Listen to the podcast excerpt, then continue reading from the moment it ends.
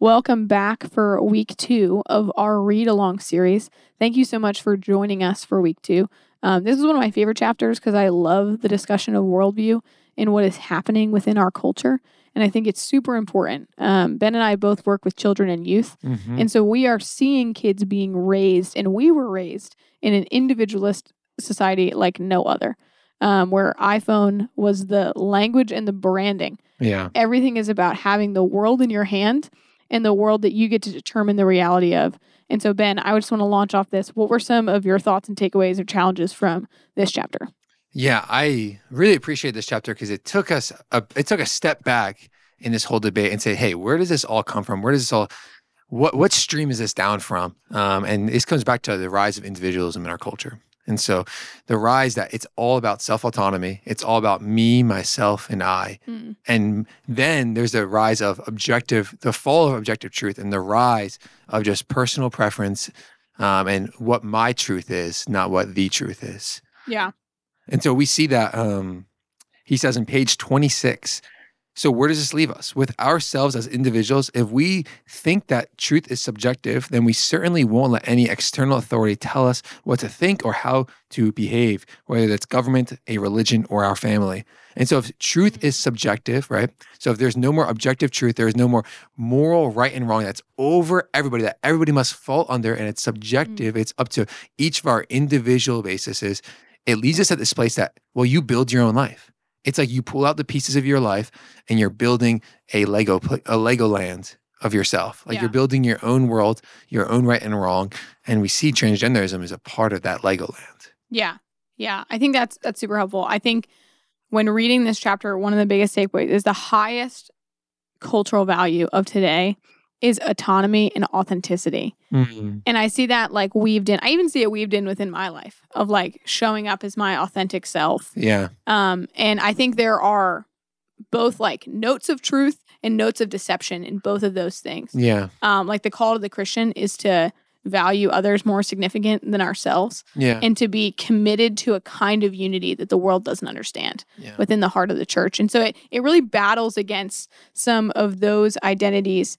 Um, when you think about objective truth and how the believer starts conversations from there, why do you think this issue is so challenging? yeah without objective truth there's no there's no common ground to which we can have conversation it, it literally puts us in two different worlds. It puts one of us is underwater and and living underwater and one's living on ground. Like it's there's not this place for conversation because objective truth there's a if there's a common ground of objective truth you can fight for objective truth. You can figure out what does objective truth say. Christians can even reason with non-believers saying hey look at this look at this. But when that's gone then you you're starting at a place of just totally different worlds where you're almost overwhelmed and taken back um, just by the differences and you can just be pushed away from the other person and feel in shock of what do i even say you, you don't even believe in truth you don't even believe in right and Mm. wrong Yeah. how can i say something's bad you know we just oh that's subjective that's your own opinion Yeah. And when self expression is higher than a common moral ground, we see in this world like a customization, Hmm. a customization of like terms, new terms are being coined yeah and produced right now at a rate that feels pretty jarring. Um, even um, psychologists and psychiatrists are like they're who are they're trying to keep up. They're trying to keep up with what um, culture is saying. They they made this interesting note about Facebook yeah that Facebook had like 73 different um, identities, and eventually they just like gave up and like put cust like it was a custom thing that you could put your own stuff in. They're like, we don't even you do you like we're not Figure out yeah figure Yeah. out your thing, and I think that really speaks to something yeah of like, oh man, we are trying everything yeah to make ourselves unique, to make ourselves like perfectly expressed. yeah Um, and to what end I think is important. Yeah, and in some way, we're on all honest, we are all guilty of this. Like every our culture is about this, and we all fall short of this. We all try to make our way as well, and then this is that this is a more extreme version of that. Um, and the thing is, it's it's dangerous, and it's and it's and it's hurting. It's a cancer in terms of because how God has made us. God has made us to fall into the into and live in the world that He has made. So He made order and He made reason and He made a, a system and a world and that is good to fall into it. That the rules that that that bind us are good, and life is flourishing when we're within those when we're within those rules. And so, an illustration I often give with this, um, especially to young adults and to youth, is like think about a game of basketball. Right? I love basketball, but in basketball, once people stop playing by the rules, the game gets really bad. Yeah. Like- and not fun. It's not fun. Like you need to have like the out of bounds. Like once you can start, and once you can pick up the ball and just run down the court, or just people just start shooting half court shots and throwing over, and it just like once the rules fall, the game becomes its own thing. Hmm. And that, and that's why like we have to understand like the the rules, if you want to call that the the way the worldview that God has instilled is for the flourishing of our life. And so in the rule as basketball, the rules of the game of basketball are for the flourishing of the game of basketball. Yeah. And then and so what we're seeing now is that it's not even about like changing the rules and bending the rules a little bit. It's taking a basketball and going on a, a soccer field and saying, hey, how can I play basketball here? Yeah. How can I play basketball? How can I? This is what I really want to do. Bas- I want to play basketball, but this is a soccer field. Yeah. How do I make this work? And Yeah. um, what we see statistically is that it, it doesn't work. Yeah. It doesn't fill that hole that so many long to fill.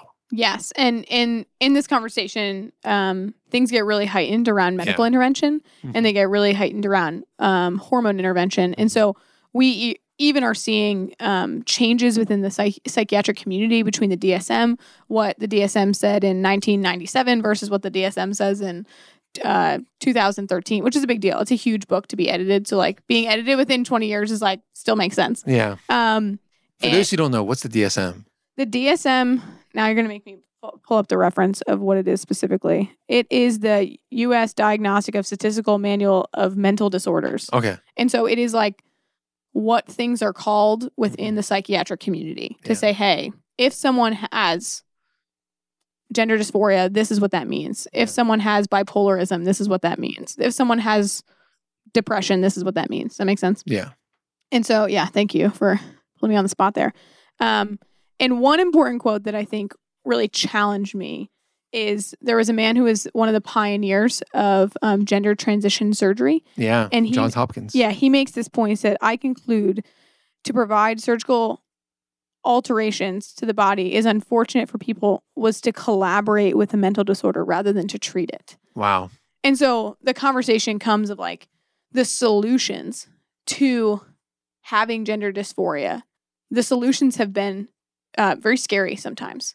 Um, and those Mhm. solutions have not always provided mental clarity Yeah. or healing within the mind, which was the which was the desire.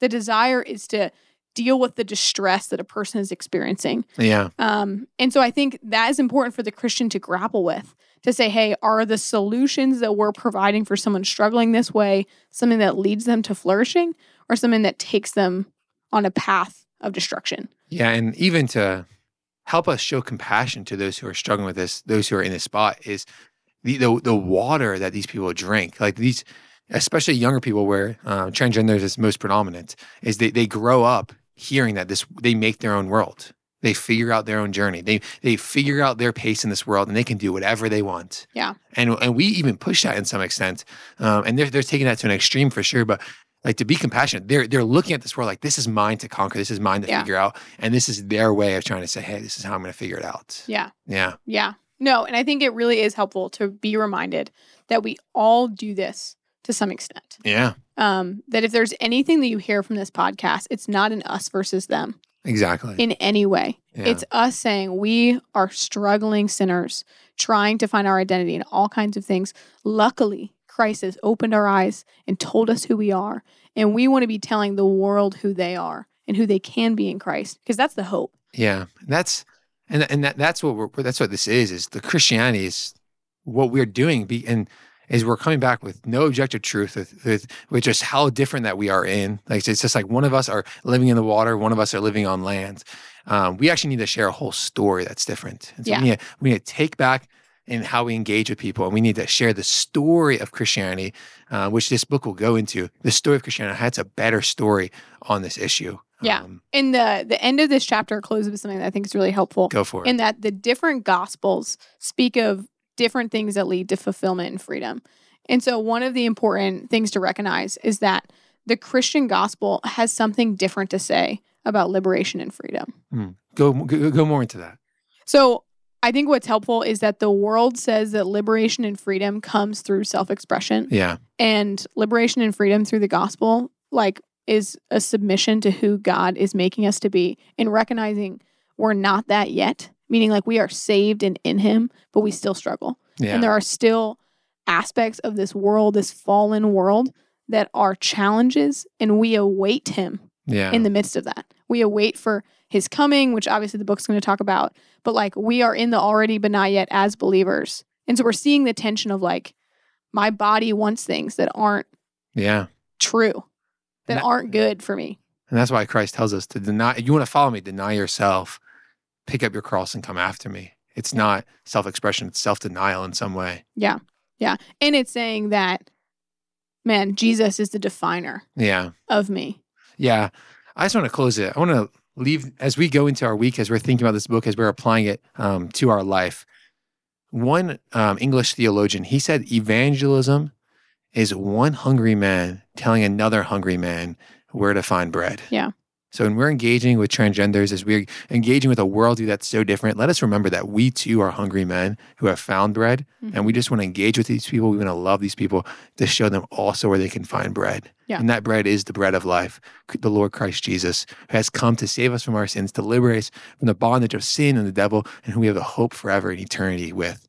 And we, can get, we live in the now and not yet, seeking to be faithful day in and day out because Christ has been faithful to us. And he continues to be the faithful and just one who washes away of our sins and brings us deeper and deeper into relationship with him. Thank you so much, Ben. Thank you for that encouragement. Uh, we hope you join us for chapters three and four next week. We're so grateful for your guys' time, and we pray that you live faithful lives, pointing others to the ultimate one, Jesus